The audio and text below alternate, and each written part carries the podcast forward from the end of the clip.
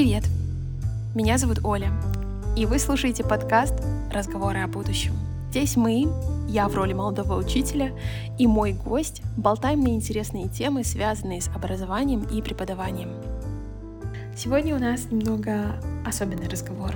Для начала мне бы хотелось, чтобы вы вспомнили свои школьные годы и директора вашей школы. Какие эмоции у вас вызывает это воспоминание? Если вы помните имя и отчество, это уже показатель. Все мы знаем, что работа директора школы невероятно сложная, ответственная и, конечно же, очень важная. Но знаем ли мы, какой человек скрывается за этой серьезной должностью? Далеко не всегда. Сегодня я вам предлагаю узнать лучше Екатерину Олеговну Шиврину, руководителя школы будущего – Екатерина Олеговна является директором школы с самого ее открытия и имеет огромный опыт преподавания английского языка, да и просто является человеком, которого очень приятно слушать. В первой части мы поговорим о свободном времени Екатерины Олеговны, о жизни вне школы и о преподавании английского языка. Как всегда, устраивайтесь поудобнее, готовьте свой любимый напиток и оставайтесь в нашей компании.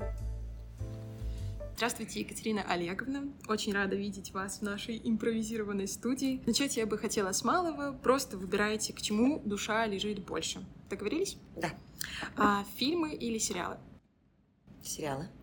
Говорить или слушать? Слушать. Сладкое или соленое? Сладкое. Море или горы? Море. Счастливый брак или крутая карьера? Счастливый брак. Собаки или кошки? А собаки и кошки можно? Котопес. Котопес. Да. Э, не путешествовать год или не слушать музыку год? Не слушать музыку год. Да. И такой маленький блиц-опрос. А последняя книга, которую вы прочитали? Я и сейчас ее читаю. Я а, очень увлеклась обычными, простыми, скажем так, детективами. Но больше всего, если спросить про мои предпочтения о книгах и такая значимая книга, которую я прочитала, это было «Цветы для Алджернона». О, да, потрясающая книга, да. А последний сериал, который вы посмотрели? Или давайте так, тот, который вас впечатлил, последний. Русский Дом зарубежный? дракона. А, Дом дракона. Да. О, да, да. А когда вы последний раз вообще смотрели сериал? На прошлой неделе в отпуске. А, вот, отлично. А то я думала, вы скажете, что я уже не помню, нет, когда. Нет, нет. На прошлой неделе я была в отпуске, как раз было достаточно времени, чтобы что-нибудь посмотреть для себя. Вот мы сейчас с вами записываем как раз во время каникул. Для учителей это такое время немножко выдохнуть, расслабиться, набраться сил, отдохнуть. И исходя из этого я хотела спросить, какой он для вас настоящий вот отдых, идеальный отдых? Если вообще идеальный отдых, mm-hmm. то это на берегу моря с любимой книгой, посмотреть закат, встретить рассвет, отдохнуть душой. А если в Беларуси дома? Если здесь просто дома, mm-hmm. то это будет практически неизменно. Единственное, что картинки моря не будет перед глазами. Да. Видео море. Можно видео море, да. Здорово.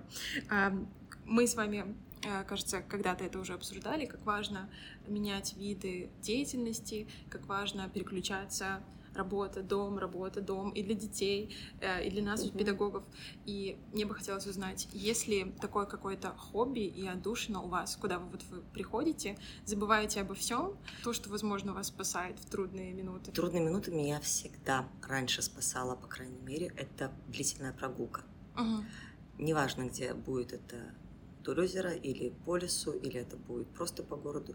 Длительная прогулка наедине с собой, со своими мыслями, с городом, с окружающей природой. Это всегда действует как такой хороший эликсир заряда новых эмоций и энергии. Угу. С А вообще, а вообще, самый большой заряд энергии я беру дома у родителей. Угу. Когда я приезжаю к ним, когда я приезжаю в свой родной город, когда я иду по набережной и видеть окружающие пейзажи, слышать знакомые родные звуки, это всегда нас возобновляет и воодушевляет. А откуда вы? Город Мозырь. Мозырь. Можете ли вы сказать, что это ваше место силы? Это мой, да, это мое угу. место силы, это мой любимый город. В нем я родилась, в нем я выросла, в нем прошли самые прекрасные годы моей студенческой жизни. Новое открытие, открытие себя как педагога, открытие себя как человека – это очень красивый город, который находится на семи холмах. Его называют маленькой Швейцарией. Там действительно красиво в любую пору года и очень всегда эмоционально и радостно туда приезжать. Здорово. А кроме прогулок, может, есть, я не знаю, вязание, чтение? Нет, я не, не, не человек такой, который вот сядет и будет складывать пазлы. Чтение, да, в свое время, когда-то, не будем уже говорить, сколько лет назад, ну, скажем так, в моей глубокой молодости, я очень э, любила читать литературу, читала ее в захлеб. Я перечитала Теодора Драйзера, когда мне еще было лет 16, более того, в оригинале. Ого. На английском языке я всегда увлекалась английским языком. Я прочитала всю библиотеку моих родителей, а у них очень богатая библиотека. Но мои кумиры были, это, конечно же, Дюма. Без mm памяти я читала Канан Дойль. Еще когда-то в школе приучили нас делать пометки на полях, оставлять закладки, выделять какие-то цитаты. И мне это очень нравилось. Я читала подобного рода литературу и всегда для себя что-то брала новое. Сейчас почему-то тот период, когда я больше визуализирую, я люблю смотреть, я люблю смотреть на окружающую среду. Как я говорю, я, я хожу по городу, я смотрю то, что меня окружает, и, соответственно, я люблю углубиться в какие-то фильмы будь то сериалы, будь то какие-то значимые, интересные фильмы. Последнее смотрела «Опенгеймер», мне очень понравилось, подчеркнула mm. для себя достаточно много. Но обсуждать сам фильм, насколько он снят хорошо или плохо, конечно, это не целесообразно. Речь сейчас не об этом, просто мои впечатления. Из любимых фильмов э, это будет «Интерстеллар», это будут «Пассажиры». То есть, как mm-hmm. понимаете, тема связана с космосом. Да. Все равно и мы прихожу к космосу. музей, да, везде и мы все снимаем, синие. Да, да, да. Почему-то вот, хотя как бы тянет всегда больше к воде, Угу. но интерес вызывает больше космическое пространство. Вот если бы вам сказали, Екатерина Олеговна, вот через месяц готовьтесь, полетите. Полетели бы? Не возьмут меня. Ну, а вдруг? Космос. Ну, вот, допустим. Я думаю, я бы струсила. А вот как ни парадоксально, под воду я бы спустилась с удовольствием. А в космос струсить бы не струсила. Но я просто, наверное, мало понимаю, как это можно угу. осуществить, как преодолеть это пространство. И потом я смотрела, что когда отправляют людей ту же самую орбиту, они едут в очень узких замкнутых пространствах. Угу. Это не наше представление о большом космическом корабле, и ты да. отправляешься в большое путешествие, как в моих фильмах любимых. А это очень узкие кресла, в угу. которых ты находишься в полусогнутом состоянии. И вот, вот это вот уже вызывает во мне какой-то дискомфорт, и, возможно, поэтому я бы сказала нет, не полетела. Возможно, плюс, да. плюс э, зона риска есть всегда. Угу. Хотя, с другой стороны, в хорошей компании хорошей компании в ракете. Да. Ну, вот вы так сказали про космос. А если вообще, если вас отправить в парк развлечений, а полезете вы на самую большую американскую горку или Я нет? полезу в самую закрытую кабинку на колесе обозрения. И еще попрошу меня не закрывать снаружи, на всякий случай, чтобы я имела путь к выходу. Такой случай действительно был. Я сидела, да, в колесе обозрения в Минске. Это не самое большое колесо обозрения. У меня был такой период тоже в жизни, когда я очень а, не любила, когда меня ограничивали в каких-то действиях, в пространстве.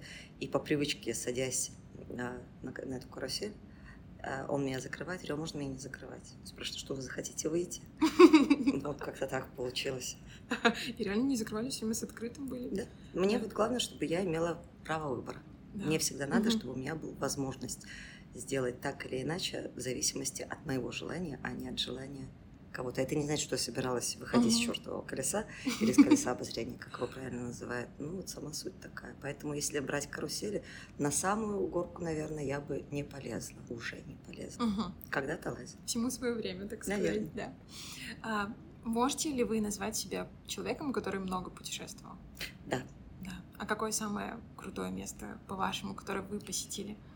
Которое я посетила бы или посетила? Не посетила уже. А, уже посетила, это Прага.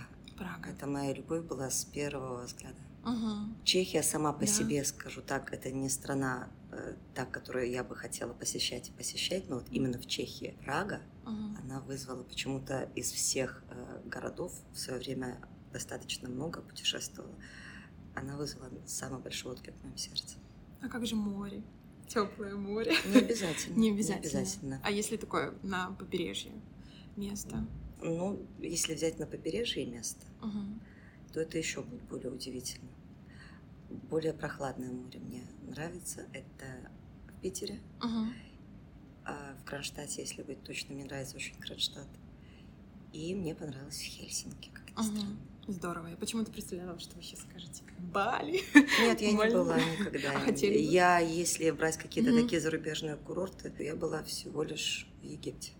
Если брать морские побережья. По Европе поездить поездила, вот так, чтобы остановиться на море, отдохнуть. Всего лишь в прошлом году это был Египет.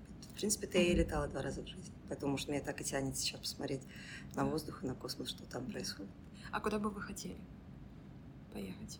Наверное, куда-нибудь в горы. Куда, даже не скажу, Мгм. можно не спрашивать меня об Да. этом. И одна из таких моих затаенных пока мечт, мечтаний – Аляска. М, Мне очень хочется там, где много снега, где есть горы, где есть красивые пейзажи, есть э, собаки. Это Мое Мгм. просто новое, мое новое увлечение. Поэтому, когда спрашивали, кот или собака, у меня всегда я была кошатница. а Тут недавно себе открыла любовь к собакам, Да. большим собакам. Да, мне всегда нравились из животных медведи и волки, особенно Ого. волки. В- Волки я все, что могла, прочитала, посмотрела, изучила. Они верные, они дружные, они те, которые не предают друг друга. Меня вызывает большая симпатия. И вот я себе приобрела тоже собаку. а какой, Ну, не волка. не секрет? И даже не Хаски, хаски. нет? И даже не хаски. Это помесь овчарки. Мгм. И более того, я ее забрала из питомника. М, Она уже взрослая девочка, но нашли уже общий язык очень быстро. Я представляю. Поэтому я бы хотела поехать в Аляску, посмотреть вживую на этих собак, которые отправляются в путешествие. Ну, и, возможно, захватила бы Карелию, потому что в последнее время тоже очень интересно посмотреть на э, пейзажи, на то, как живут там люди. В общем, что-то малоизведанное и мало нравящееся людям мне, как правило, нравится. Интересно, да. Э, Ну, мне кажется, это во многом показывает вас как учителя английского языка в прошлом. Вполне возможно. Да. И Ну, подожди, не бывает Не- учителей в прошлом. Учитель это уже, если ты учитель, это уже будет навсегда. Это своеобразный диагноз. Ко всему же считаю, это самый лучший диагноз, который положительный диагноз может быть э, вообще на планете. Да, здорово. Мне кажется, я с вами согласна, просто пока я еще этого не осознаю, что учитель это диагноз. это, это придет со Да. временем, да. Но потом, когда Мгм. себя нащупаешь, потихонечку придешь к чему-то своему, Мгм. выработаешь свою собственную линию, стратегию, почерк. Когда ты научишься от этого кайфовать, а не просто представлять, что ты Мгм. идешь на работу, тебе надо отработать срок. Когда ты приходишь к детям, видишь отдачу, когда ты можешь что-то импровизировать, ты можешь придумывать, ты можешь делать э, интереснее жизнь, мир, детские сердца, это действительно круто. Вот вы говорите, у вас прям глаза сияют, когда вы начали рассказывать про преподавание. У вас в школе был такой педагог, который вас замотивировал, возможно, стать учителем английского языка. Да, был Да. у меня педагог, но больше это, скажем, не в школе все-таки педагог, а в университете. Мгм. В школе у меня были очень хорошие учителя, они вызывали, конечно же, мотивировали, вызывали интерес к своему предмету. Но в школе почему-то всегда так получается, что ты учишься, потому что ты должен, обязан, потому что это необходимый тот минимум, Мгм. который ты должен получить. И тебе очень повезет, и ты выигрываешь, если ты находишь тот предмет, который тебе нравится, и э, ты его дальше продолжаешь изучать уже не только в рамках учебной программы. И вот именно таким образом я в свое время когда-то пришла к английскому. Мне нравились два предмета, это математика и английский язык. Очень долго стоял выбор, когда я сидела с упоением, считала всякие уравнения, и при этом переводила книжки. Кстати, первая книжка, которую я взяла в руки с целью перевести ее на английский язык, вот просто так мне так Мгм. захотелось. Это а, был Незнайка. Вау. А вторая Старик. Хоттабыч. И я частично просто оттуда, оттуда вот мне просто нравилось. Я или вслух начинала читать на английском языке, видя перед собой русский текст, сразу синхронный перевод делала, это со школы. Либо сидела просто... Тогда у меня еще компьютера не было, когда я была в 10 классе. Просто сидела себе от руки, писала сразу на английском языке. Вот мне почему-то вот так вот нравилось, так хотелось, и победила английский язык. А вот в университете у меня уже были потрясающие люди, которые просто... Это самое было лучшее время и в плане профессиональном, и в плане опыта, и в плане каких-то идей, которые удалось реализовать. Я участвовала в многих проектах. Я вот тогда начала ездить уже э, и знакомиться с другими странами. Я начала показывать себя и на сцене, и на различных дебатах, и на конференциях, и на мастер-классах. На написании сценариев было очень активное тоже для проведения определенных встреч. Поэтому можно сказать, что вот именно в университете у меня уже и появилась такая непосредственная, конкретная любовь к предмету через педагога. Мгм. А чем он вас так зацепил, если не секрет? Ну, непосредственностью, любовью к своему предмету. И Елена Николаевна жила и живет, она сейчас работает тоже в музее, жила своим предметом. Она mm-hmm. отдавалась полностью, она отдавалась не просто как педагог, к которому надо подойти mm-hmm. вот и научить, а она вела с нами, как принято говорить, на равных, впереди и вызывала уважение огромное. И она делала это просто интересным, с юмором, mm-hmm. с нестандартными подходами. Она как раз-таки и явилась основоположником того, что я себе выбрала, когда пошла на соискательство на кафедру методики преподавания иностранных языков Минский ИНЯС. А, и потом в магистратуру я тоже брала тему обучения восприятию и понимания речи на слух через песенный материал. Она это сделала не так, как вот принято. Вот мы слышим песню, что-то там где-то обсудили. Она брала современные песни. Ну, современные как? Классику, современную классику, uh-huh. скажем так. Как сейчас помню от руки, она просто писала тексты, потом их множила, чтобы uh-huh. каждому было на парту песни были пропуски слов, которые мы должны были слушать и сразу же подставлять.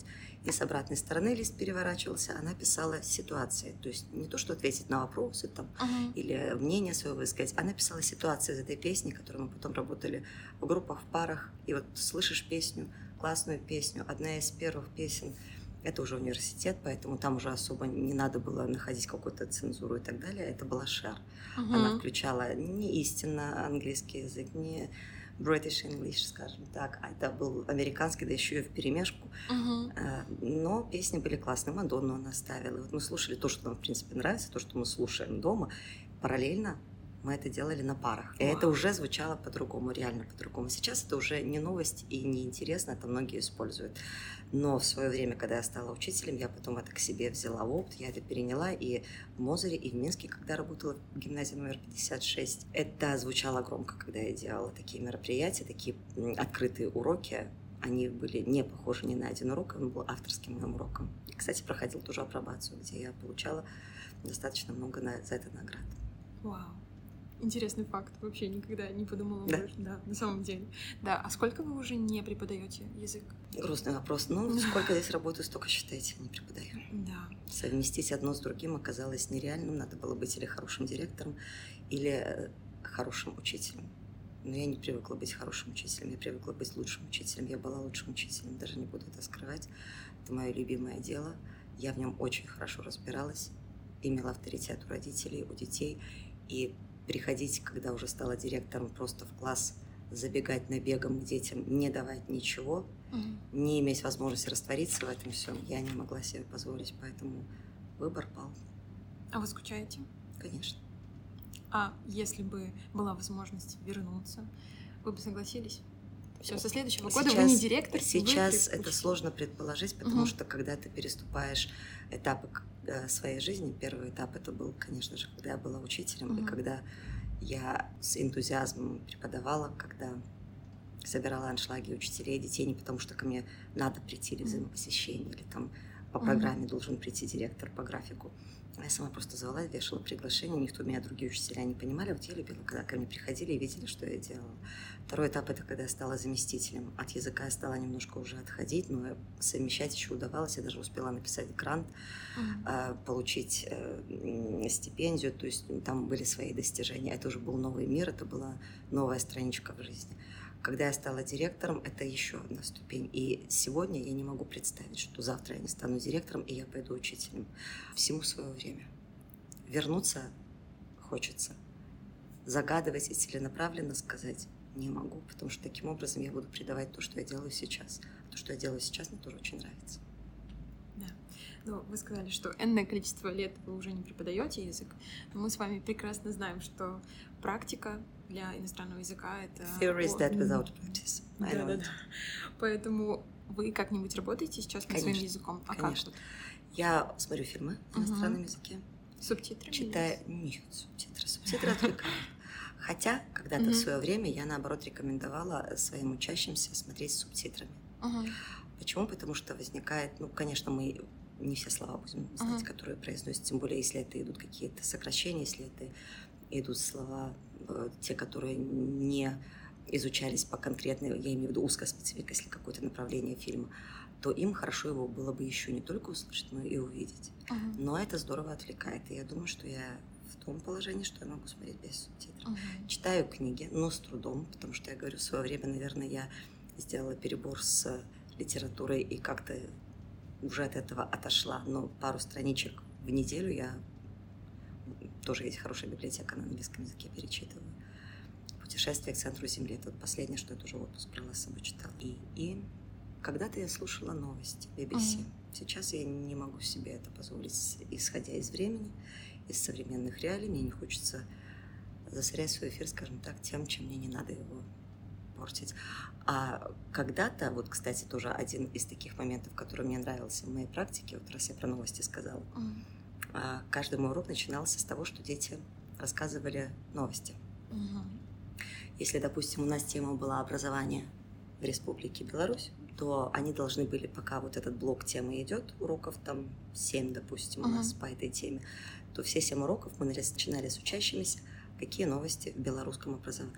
И вот они рассказывали, поднимали сами руки, кто за кем отвечает, они знали, Мгм. без новости не придешь. Но новость должна была быть рассказана не своими словами, а именно тем языком, которым излагают журналисты. Мгм. Таким образом, они видели другую сторону языка, потому что, как вы знаете, что сами газеты, журналы, таблоиды, они имеют другую грамматику немножечко, особенно в своих заголовках, они имеют другую структуру. Мгм. И вот этот язык, который детям, чтобы они тоже попробовали не просто разговорный, обычный, повседневный, а деловой уже, скажем так, но деловой в определенном направлении, его тоже осваивали.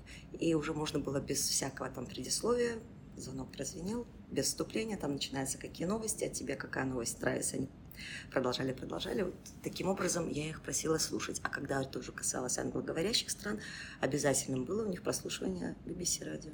Мгм. Они слушали эту волну, и они рассказывали, что они услышали. Повторяясь, вот так каждый урок, минут 5-7, мы тратили на эти ньюз. Но это было очень полезно. Надо взять на заметку.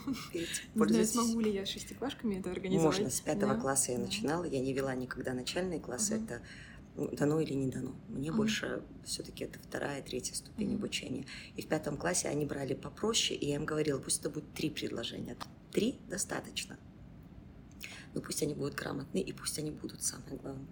И оно откладывалось, оно и мотивировало, и расширяло кругозор, и они узнавали новости и о стране. Не столько про Беларусь узнали, когда Мгм. стали, вот ну, там же много тем было у нас именно касательно нашей страны.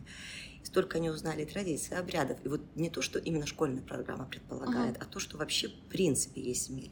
Иногда мы связаны этими, а, есть сво- своеобразные такие рамки, в которых мы работаем. А они рассказывали про озера, про леса, про какие-то виды, подвиды э, бабочек, как сейчас помню, и так далее. И выпускали мы еще отдельные журналы.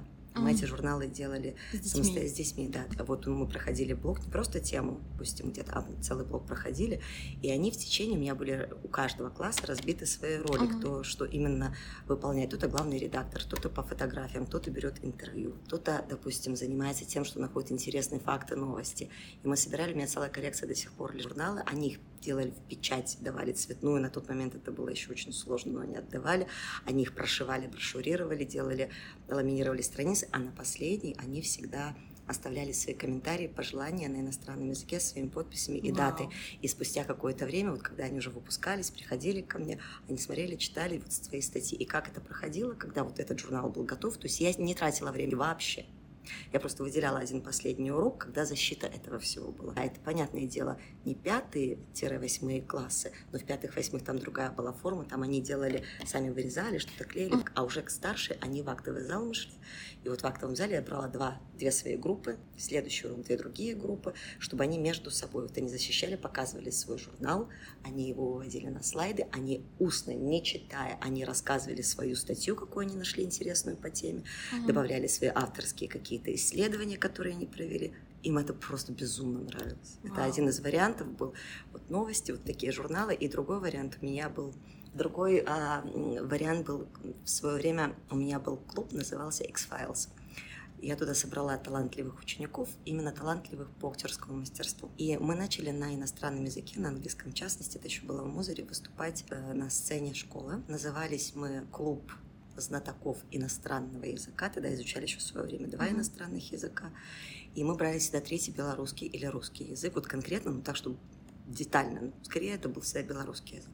И на трех языках старались делать какие-то определенные праздники, а потом я пришла к тому, что я стала делать между командами из своих же подгрупп привлекала других учителей, за это не меня ненавидели, потому что была-то я не замом никем, была учителем, но заставляла работать и делать этот конкурс. Никто этот конкурс мне и не оплачивал, кстати, про это вообще речи нет. И не кружок, это, был, это была моя инициатива, потому что это была то, что мне действительно интересно, и я видела, как горят глаза детей.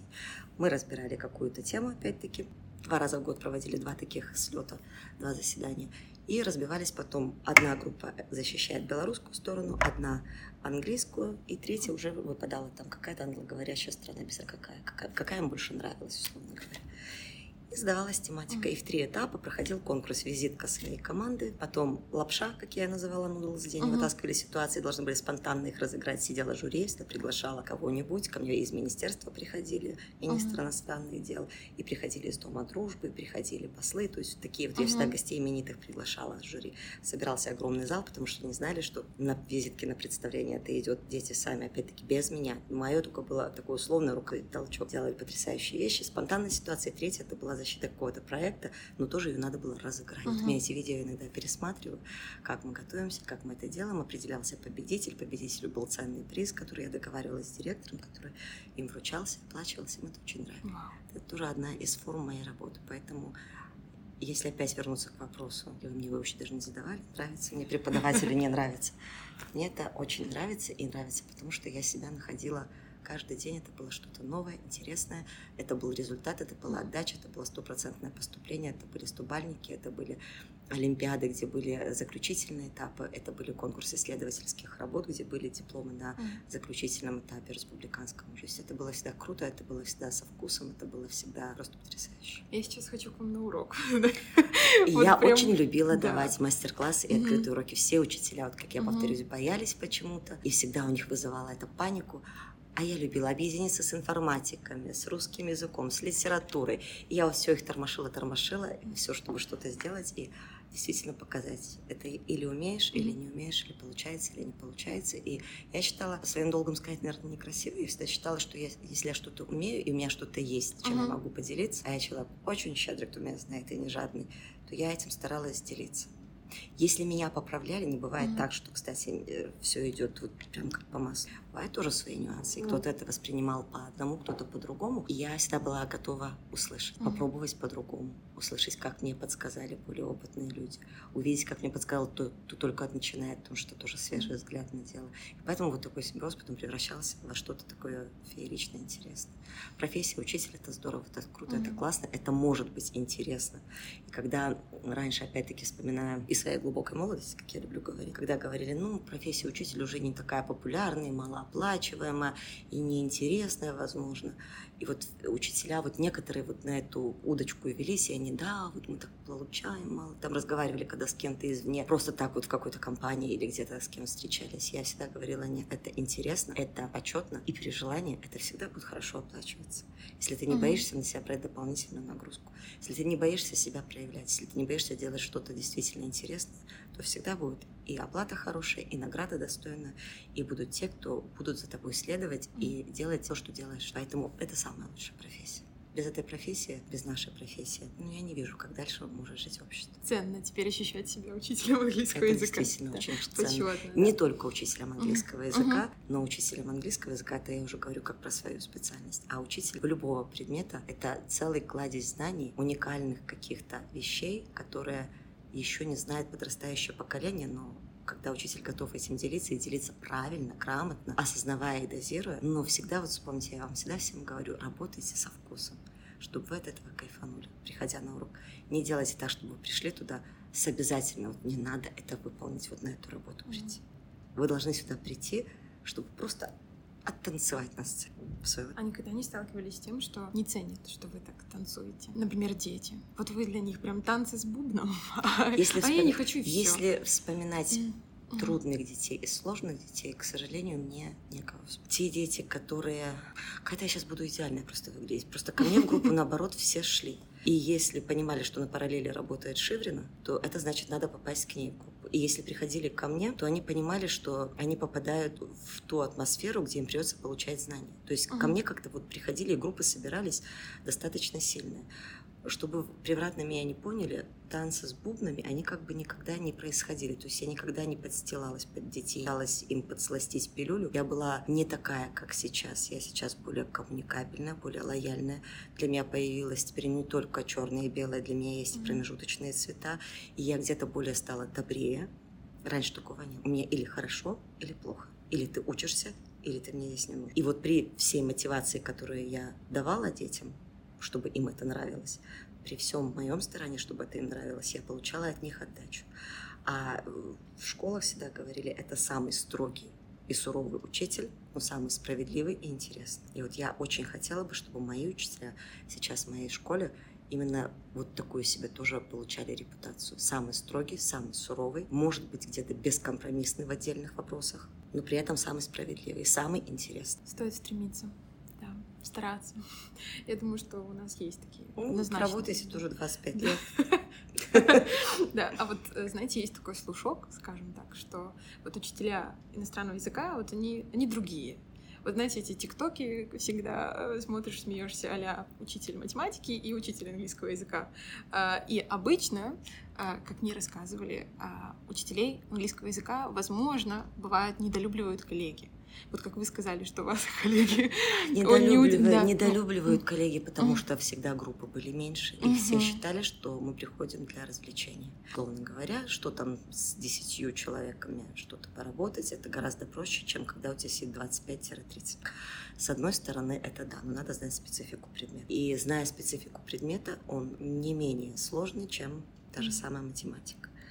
По поводу тиктоков, ну, наверное, тоже удивлюсь сейчас, я не смотрю тикток. Да, попыталась, попыталась даже mm-hmm. там, попыталась что-то подписаться э, тайком, чтобы там просто посмотреть хотя бы, что это и как это. Я что-то понимаю, за то что-то не понимаю, но круто, прикольно, классно, на это просто нет времени, поэтому я не знаю, как видят учителей со стороны, от мира сего или не от мира сего. Возможно, тоже, скорее всего, идет стереотип из-за того, что учитель математики русского в силу своей профессии не так много путешествует, uh-huh. как учитель иностранного языка, который должен обязательно за свою жизнь получить опыт общения с носителем языка и в стране изучаемого языка ко всему же. Поэтому, э, видя и получая опыт извне, конечно, uh-huh. приезжают немножечко на своей волне, условно Другие. говоря. Но по мне вот будучи сейчас директором, и когда я стала замом, я курировала не только иностранные языки, но белорусский, русский, историю и так далее. Э, каждый учитель, если он личность, если он mm-hmm. учитель именно по своей природе и происхождению, он всегда будет другим. Это как олимпиадник, а он всегда другой, нежели mm-hmm. тот ученик, который вместе с ним и отличник, и все, он будет другой. Поэтому я бы не сказала, что другие. Я бы сказала просто, что со своей спецификой, как и любой другой учитель. Вот вы затронули про опыт общения с носителями языка. А есть ли у вас какие-нибудь знакомые друзья, возможно, с которыми вы до сих пор поддерживаете отношения именно на иностранном языке? Нет, на данный момент нет, не буду говорить к сожалению или к счастью, угу. потому что, опять-таки, исходя из занятости своей, это достаточно проблематично, но когда учились в университете, многие мои одногруппники уехали кто куда, кто в Канаду, кто в США, кто-то уехал в Германию, кто-то уехал в Австрию. С ними везде поддерживала отношения и поддерживаю, но mm-hmm. это не носители языка. Носители языка они мне только предлагали в качестве женихов, привозили меня mm-hmm. свататься. То из Австрии, то из Германии, но то я была замужем, то я была в состоянии развода, то опять я выходила замуж, поэтому все иностранные товарищи, которых мне привозили для дальнейшей совместной жизни, конечно же, я с ними не связывалась. И в дальнейшем общение это прекращалось. С девочками, со своими, которые одногруппницы, ну да, мы иногда даже любим поговорить непосредственно на иностранном языке, просто так, чисто забыла я не забыла немецкий, условно говоря.